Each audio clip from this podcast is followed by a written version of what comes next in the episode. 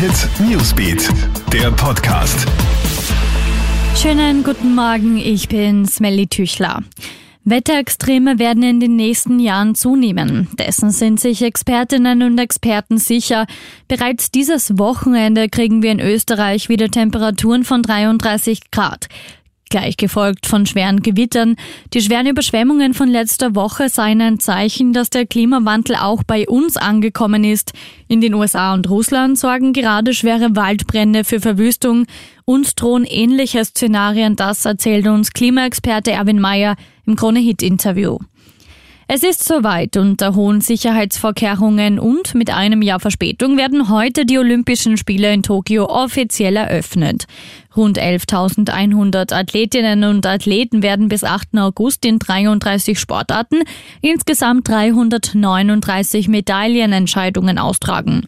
Zuschauer sind wegen steigender Infektionszahlen nicht zugelassen. Österreich ist mit 75 Sportlern vertreten. Und pass auf, bis du das hörst, kurioser geht's wohl schwer. Ein paragleitender Hund aus Kärnten hat jetzt einen Weltrekord gebrochen. Ja, du hast richtig gehört.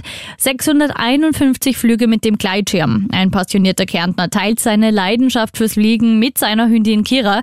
Sicherheitsgeschirr, das auch bei Rettungshunden eingesetzt wird, garantiert, dass der Zwergschnauzerhündin nichts passiert. Und Fußball aus für Christian Eriksen. Der dänische Fußballstar von Inter Mailand wird seine Karriere mit dem ihm implantierten Defibrillator nicht in der italienischen Serie A fortsetzen können.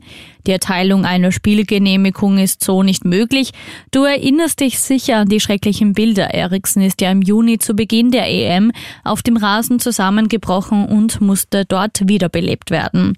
Ich wünsche dir einen schönen Start ins Wochenende. Krone Hit Newsbeat, der Podcast.